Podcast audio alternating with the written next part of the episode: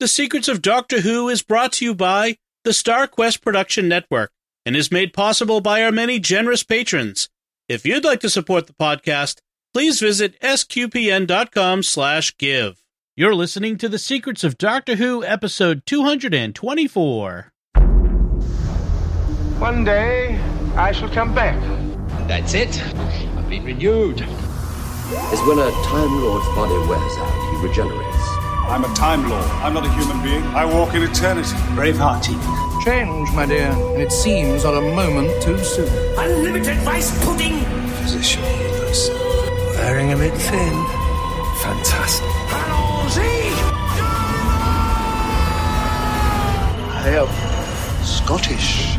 I can complain about things. Ta-da! Ooh. Should be fine. Hi, I'm Dom Bettinelli, and you're listening to The Secrets of Doctor Who, where we discuss everything about the hit BBC series, Doctor Who. And today we're discussing the 11th Doctor story called Night Terrors. Joining me today on the panel are Jimmy Akin. Hi, Jimmy. Howdy, Dom. And Father Cory Sticha. Hi, Father Cory. How's it going? Very well, thanks. Folks, make sure you're following The Secrets of Doctor Who on Apple Podcasts, Google Podcasts, Stitcher, TuneIn, Spotify, iHeartRadio, your favorite podcast app, or at the SQPN YouTube channel, where you should always hit the bell to get notifications. Uh, it's the cloister bell, right? That's what the notifications are. So, uh, yes, we're talking about this 11th Doctor story called Night Terrors. And uh, this is from the second season. It's the mid part of the season. We just got done with a lot of River Song stuff, and now we're kind of moving into a little more of the usual episodic stories, although there's still references to the season long arc in this one. Uh, This is Matt Frad's doctor, um, not Matt, Matt Smith's doctor. yeah, Matt Frad's doctor has the Australian accent, but isn't a stewardess. now that I would That'd be watch. no, Matt Smith's doctor, and it's the second Matt Smith season. Yeah. My recollection of this episode before I rewatched it was I didn't like it very much. Mhm. But now rewatching it, I think I like it a little more. Hmm. Uh, but what do you guys think of this episode? Father? I see. I'm kind of in in the middle on it. There, there's. I like the fact that it is more or less a just standalone story. Uh, when I was looking at the the TARDIS wiki, they mentioned you know the the episode "Fear Her," which of course is the episode we Yep. we pan with good reason. And there's, and I think that's a good comparison to make, other than the idea that there are children involved and people are going disappearing. They're also really not that great of episodes, but it's just kind of a redo, redone do of that story. I thought that there was it was a little bit of a going over some f- familiar ground as well. I, I agree. Jimmy, what do you think? I have almost never seen this one. I mean, I saw it when it first came out and I didn't like it. And so I haven't rewatched it, you know, regularly since then. It's, I'm sure, been years since I've seen this. And so I'd forgotten basically everything except that it was about a little boy and I didn't like it. And it's about a little boy and I didn't like it. so uh, I, I should, we should kind of recap what the story is uh, as we go. Uh, so, or uh, before we go through it, uh, I should make, mention that it was written by Mark Gatiss, who is uh, Steven Moffat's writing partner on many things, including Doctor Who. Many of which are better than this. Most of which are Yeah. better. Uh, and it, it, the, the theme is once again the doctor's empathy toward kids. You know that the fact that the doctor is seeking out and helping children. This we see this a lot. We've seen this, like you said, in Fear Her. We saw this with uh, Amelia Pond and the, the the and I think it's a sort of a BBC theme for New Who, especially in the Matt Smith era. The idea of the doctor because it's a it's a show aimed at you know they they consider it a family show aimed at kids that sort of thing. So uh, I thought that was interesting. But the the the main idea, the recap, the synopsis is the doctor gets a a, a message on the psychic paper from a boy that is in in London saying "Save me." He lives in a, in the council flats, and it says uh, "Save me from Save the monsters." Yeah, save me from the monsters. The kid is terrified of unseen monsters. His mother has a ritual where she turns on and off the light five times, and they put mentally anything he's afraid of in a cupboard. but he's clearly not well adjusted, and his parents are very concerned about him. As his mom is going off to work, she says that he needs a doctor. And so when the doctor shows up, his father mm-hmm. assumes that he's been sent by like public health authorities, and the doctor tries to help the kid. Meanwhile, Amy and Rory disappear, as does a neighbor lady and the landlord, and strange stuff happens. And eventually, parental love solves everything. right. Yeah, they get sucked into basically into the cupboard, into the wardrobe, and uh, which is Mm. another wardrobe related one we don't really like, but or at least I don't really like. I I I, I don't know how you guys feel about it, but I I don't really like that one. Their their The- version of the Lion, the Witch, and the Wardrobe, yeah, it's Yeah. terrible. okay, so uh, but they get sucked into the dollhouse that's in the in the uh, cupboard. Right. Uh, that's where Amy and Rory and the landlord and the and they get changed into peg dolls in the meantime. That that's the part of this episode I I was least favorable toward. This the weird turning into peg dolls. I know you've got to have some sort of peril, you know, some sort of uh, problem that the doctor has to solve. Uh, but I I don't know. I thought the the whole peg doll thing was weird, and I didn't get it. I, I like. I like the idea of that they got basically transformed, shrunk down, and put into the dollhouse. That was I thought that was kind of a interesting idea, or a neat idea. I can't say interesting, but a neat idea. You know, especially when they're trying to, you know, they're going around the house and it looks like this, you know, old mansion, you know, Victorian style mansion, and oh, everything is made of wood, including the frying pan and the chicken. You know, Right. and I, I thought that was kind of a a, a, a neat neat idea. But yeah, the the idea that if the peg dolls catch you, you get turned into one, and you know there were what four or five of them. So and we saw three people get changed. So I wonder who else had gotten sucked into this place that we didn't know about. Of course, they don't really talk about that at all. There just happens to be more more peg dolls than there were people we saw on screen getting turned into Are- one. Are these things actually peg dolls? They oh, because I've dolls, I've yeah. I've just looked up peg dolls on the internet since I'm not familiar with them, and they seem to be dolls that are made out of pegs. And these are wooden dolls, but they're articulated. They have arms they can grab you with, and things like that. Everything I saw online referred to them as peg dolls, but I'm no expert, so uh, I'll go with wooden dolls or peg dolls. Yeah, it is Mhm. kind of weird. Um, either way, yeah, and you're right, Father Cory. There is these extra dolls in there, and we we don't know like who, who are they? Why are they? There, that is the big hole in this story. Is the you know, we we have a lot about the origins of Georgie, the little boy, who is really a doppelganger alien. Mhm. uh, That sort of story, but but we don't understand. You know, there's no explanation of you know how, how the mechanics, the mechanism. They, they Yeah. eventually give us one. It's that, but why don't we actually save that? Let's talk about where Okay. the show starts going wrong, which is the beginning. Okay, So, you know, this is meant to be a horror themed episode. So, this Mhm. should work like a little horror movie. And horror movies can be slow moving. There are slow burn horror movies that are very effective, Mhm. but this isn't one of them yeah, it's boring. So I have in my notes there, you know, at, at- we have this initial opening sequence with the with the boy and the mom. The boy's name is George, and she's trying to get him to go to sleep, but he's just scared of everything, and it's not obvious why. Uh, you know, there's nothing here to establish why this kid is afraid, and so we were given nothing objective we're just shown a lot of stuff with camera work from his point of view that's meant to suggest scary things, Right. none of which are actually scary. Then he sends this telepathic message out into space, which the doctor gets on the psychic paper, and the doctor shows up. And the doctor, Amy, and Rory start going around. I think they're called council flats Mhm. in, in in England. Here, we'd call it like a, a development project. yeah, Um, public but they- housing. public housing, but they're they're going around knocking on all these people's doors. So they've piloted their way all the way through the universe to this housing project, but they don't know which which you know Apartment, yeah. apartment that the kid is in. And Hmm. so they're they're they split up and Rory's knocking on doors and Amy's knocking on doors and the doctor's knocking on doors and they keep meeting people who are not the right people. Mhm. And this is meant to be funny.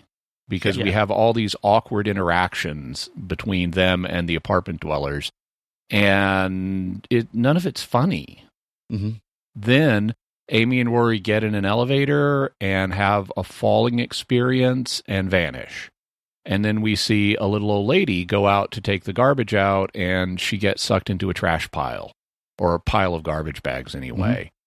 And then Amy and Rory wake up in an old house and and there are no lights. Fortunately, Rory has a flashlight, but they find a wooden pan that's been painted to look like a copper pan and a and a little and a lamp that they can turn on. It's like an electric lantern, Mhm. only it's really big and weird looking and kind of old fashioned. And then they open a drawer and there's a giant glass eye, which they touch and realize this is just a glass eye. It's not somebody's actual eyeball. And as soon as they found the glass eye, I said they're in a dollhouse. Mhm. You know, that's the explanation for all these things. Then the doctor finally finds the the dad and bluffs his way in to see George, pretending to be from child services or something. And he has a bunch of back and forth with the dad. The unsympathetic landlord comes over with his dog to collect the rent while the doctor is entertaining George with his sonic screwdriver. And it becomes obvious to the doctor that George is very afraid of the cupboard. And so at first he was going to just open the cupboard, but then he scans it with the sonic screwdriver. And at the 19 minute mark, Mhm. Okay, so the episode is almost half over. At the 19 minute mark, the doctor freaks out because the readings he's getting from, from the Sonic about the cupboard are, in his words, off the scale. Yeah. And it's like, okay, finally, something, you know, that there's something here that that I found emotionally engaging. The fact that the doctor is afraid of the cupboard now because its readings are off the scale Mhm. that's interesting. The problem is we're 19 minutes into the episode. Yeah. Mm. And we then have the doctor debating with the father should we open this cupboard or not. And at first the doctor is like, "Oh, of course we should." And he he gets hysterical talking about how of course we should. And then he turns around and gets hysterical talking about of course we shouldn't. Mhm. And the scene Right. falls flat because the doctor this is just Matt Smith in spastic panic mode arguing both sides of a case. And it, it's just filling time. It's not advancing the plot. So then we get to the 27 minute mark, and the episode is now two thirds over Mhm. when the doctor has been has been saying for a while some, i'm missing something something's right in front of me and i'm not seeing it what is it and we get one of the matt smith doctor flashbacks to him looking at uh, a family photo album. And in the photo album it's like when george was born which was like christmas eight years ago. Only in the pictures before the birth his mother claire isn't pregnant. Mhm. and and he forces the father whose name you don't really care about to to admit Uh, something he's himself has forgotten which is claire can't have kids Right. Right. and it's like why did i forget that claire can't have kids and as soon as he says claire can't have kids i say in my notes cuckoo's nest because that's Right. exactly what george is he's a cuckoo the doctor even later uses that word Right. and so, for folks who may not be aware, cuckoos are birds. They don't build their own nests. Instead, what they do is they go to the nests of other birds, kick out the eggs of the other birds, and lay their own egg there.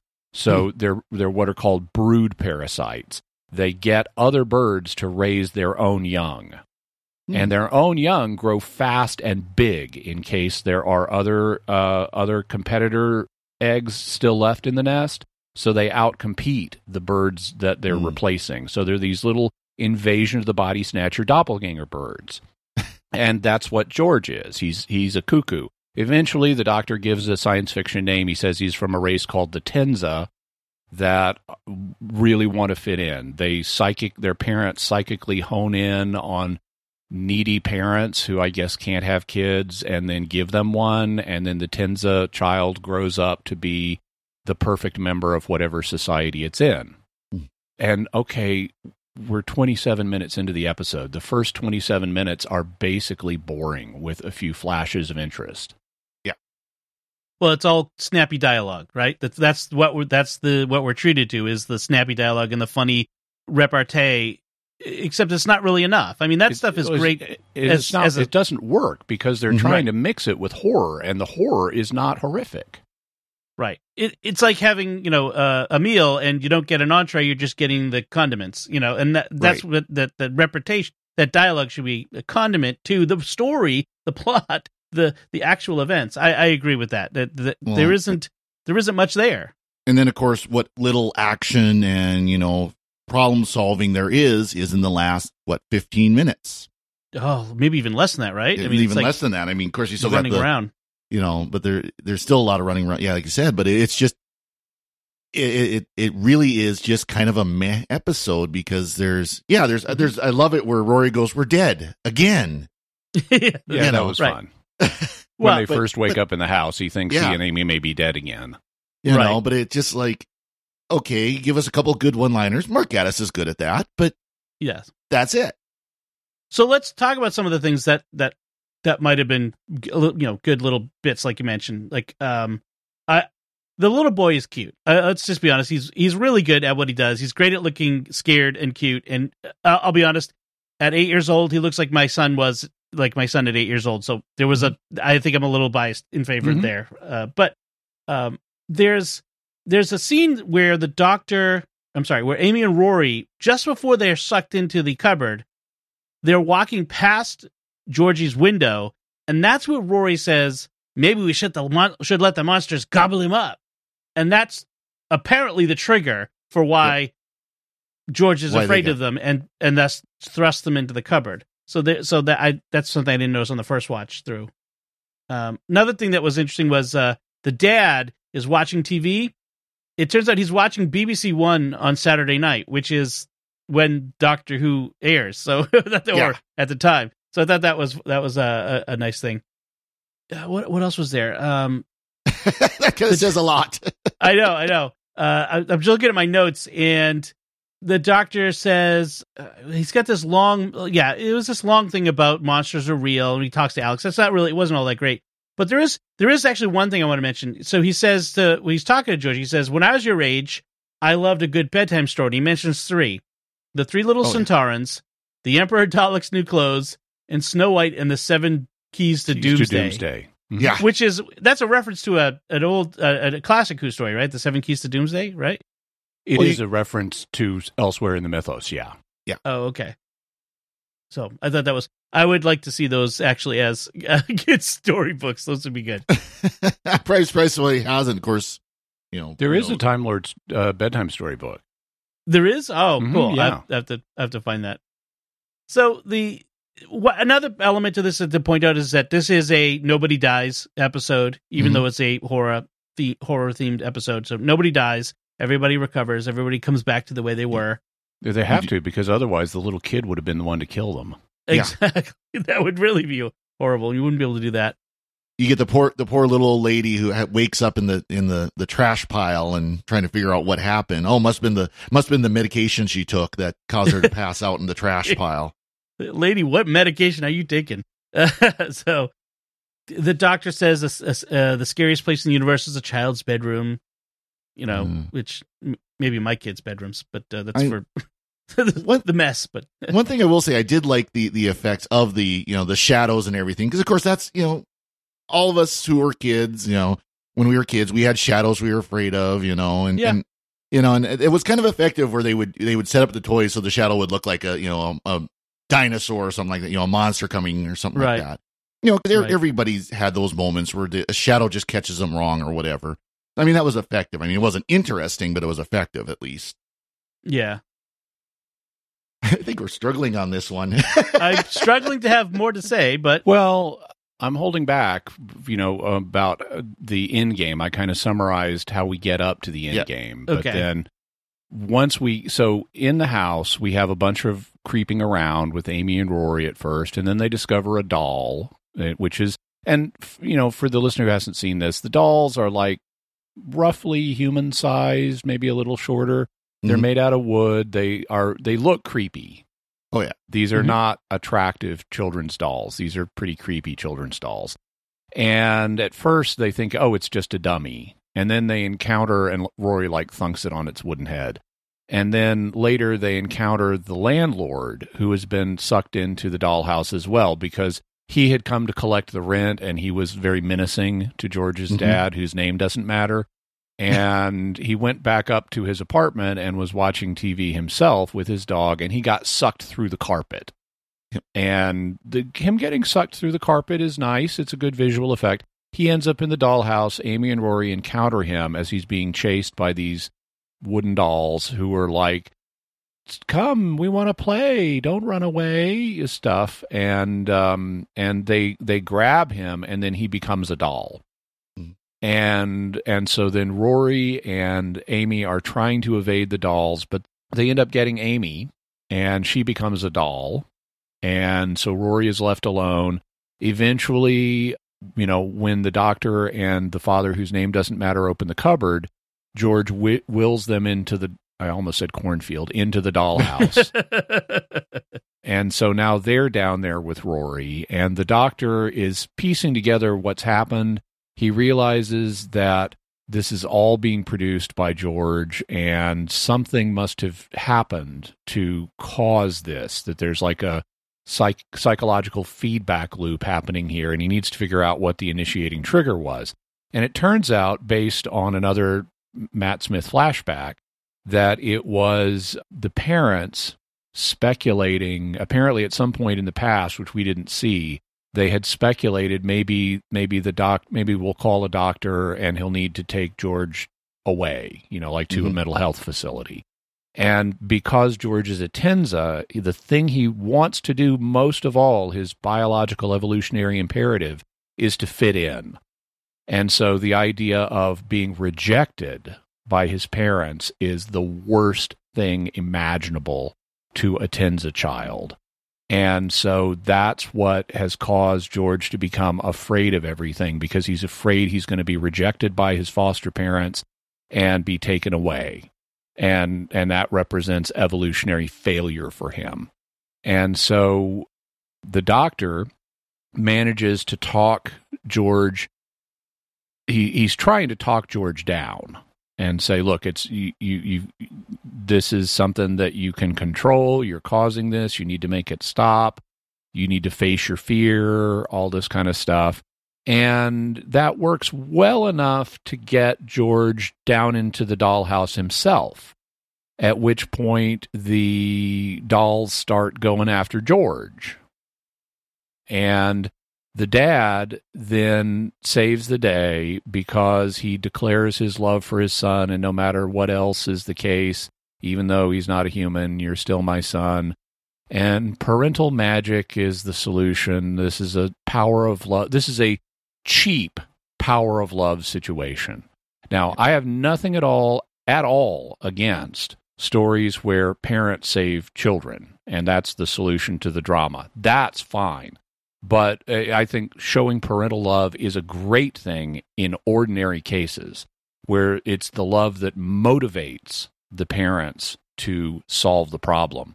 What I find cheap are solutions where the parents' love itself magically dispels the problem. Mm. This is this is something I've seen in multiple different kinds of fiction. It's even in Harry Potter. And I always find it cheap and saccharine where you have this mm, just just express your love and all the problems melt away. hmm That's cheap writing and that's and so I find this episode as having a cheap solution. And then now that the psychic spell is broken, we have the and it was all a dream ending.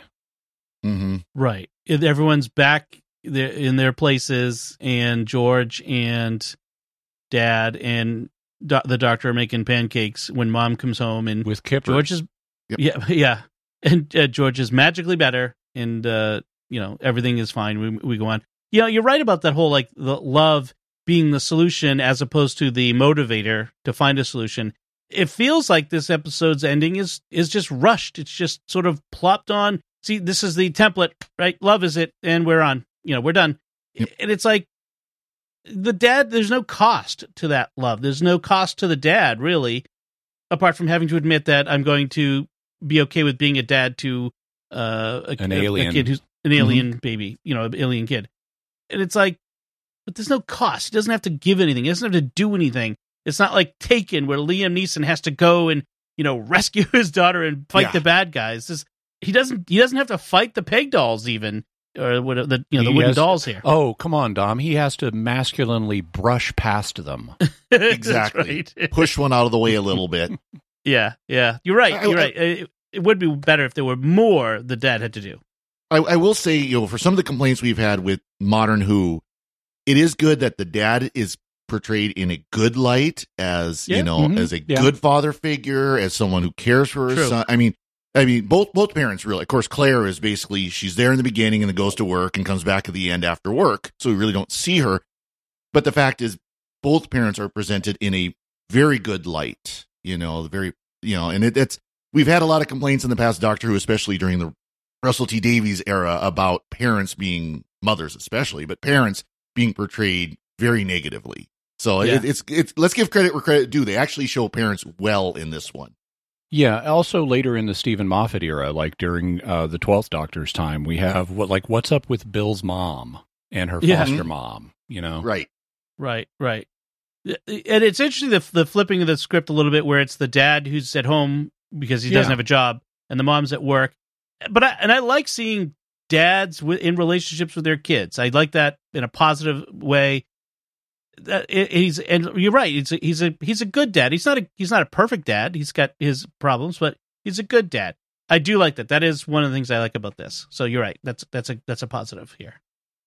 I do want to point out at the very end, as we're, as they are wrapping up on the TARDIS, we hear the uh, the dolls singing their nursery rhyme again over you know over it's Tick, sort of tick, voiceover. Tick tock Yeah. goes the clock, even for the doctor. And they show Right. us the Lake Silencio graphic. Right. That's our reference to the season arc.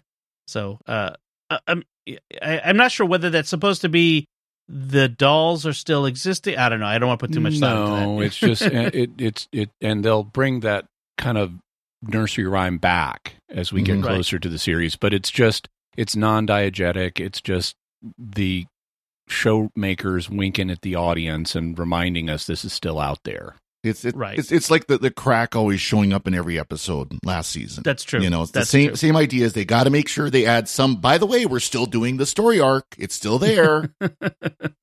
right. Right. Right. And that's one actually, uh, you know, there are some people who complained about those recurring elements being intrusive. And this, th- in this case, I agree. I don't, I don't see how it really adds anything. Mm-mm. Right. Well, it was just tacked on the last you know three minutes of the episode just to put it there.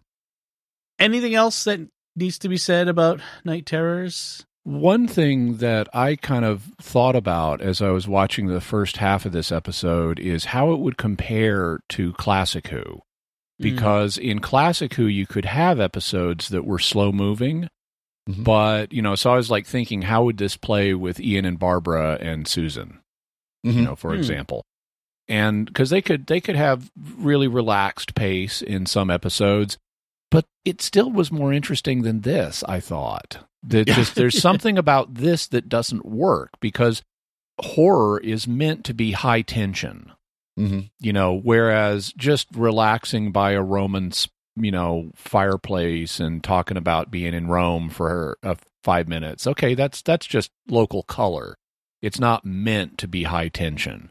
But watching a little kid have night terrors is meant to be high tension, and when it's not, it just falls flat. Right. What's the one that's later where it has the uh the lump in the middle of the bed? The one with Danny Pink? Hush. Uh, Hush. Or right. I mean that is it Hush? Maybe it's listen. Yeah. One of the two. But that one had real tension and fear and and jeopardy and and involved the kid and that sort Well- of thing. And that that was more effective. And, and Mhm. the thing too is with with with this high tension, it doesn't necessarily have to be high action. You know, Yeah. you can have you know, there's some excellent psychological thrillers. I mean, watch some of, of Hitchcock's stuff. There's not a lot of action in it. Or the watch, psycho- watch Wait Until Dark with Audrey Hepburn. That is awesome. I mean, Yeah. it is really awesome, and it is not. I there's very little action in it, but it is it is really But- frightening. You still got to have something to you know. Again, the doctor sitting there making tea with with Alex the dad. It's just like, okay, this is really exciting. Yeah, right, right. it, yeah, and it's having again witty repartee. Uh, yeah, you're right, right. It, it. So I think we're agreed on this. Um, not not terrible, not great. No, no, no, no, no. Terrible. Okay. See, that's Oh, I'm, okay. I'm willing to give them the the it's meh. okay. I, I yeah. All right. No, that's right, Jimmy. You said earlier, yeah, that it's it's not good.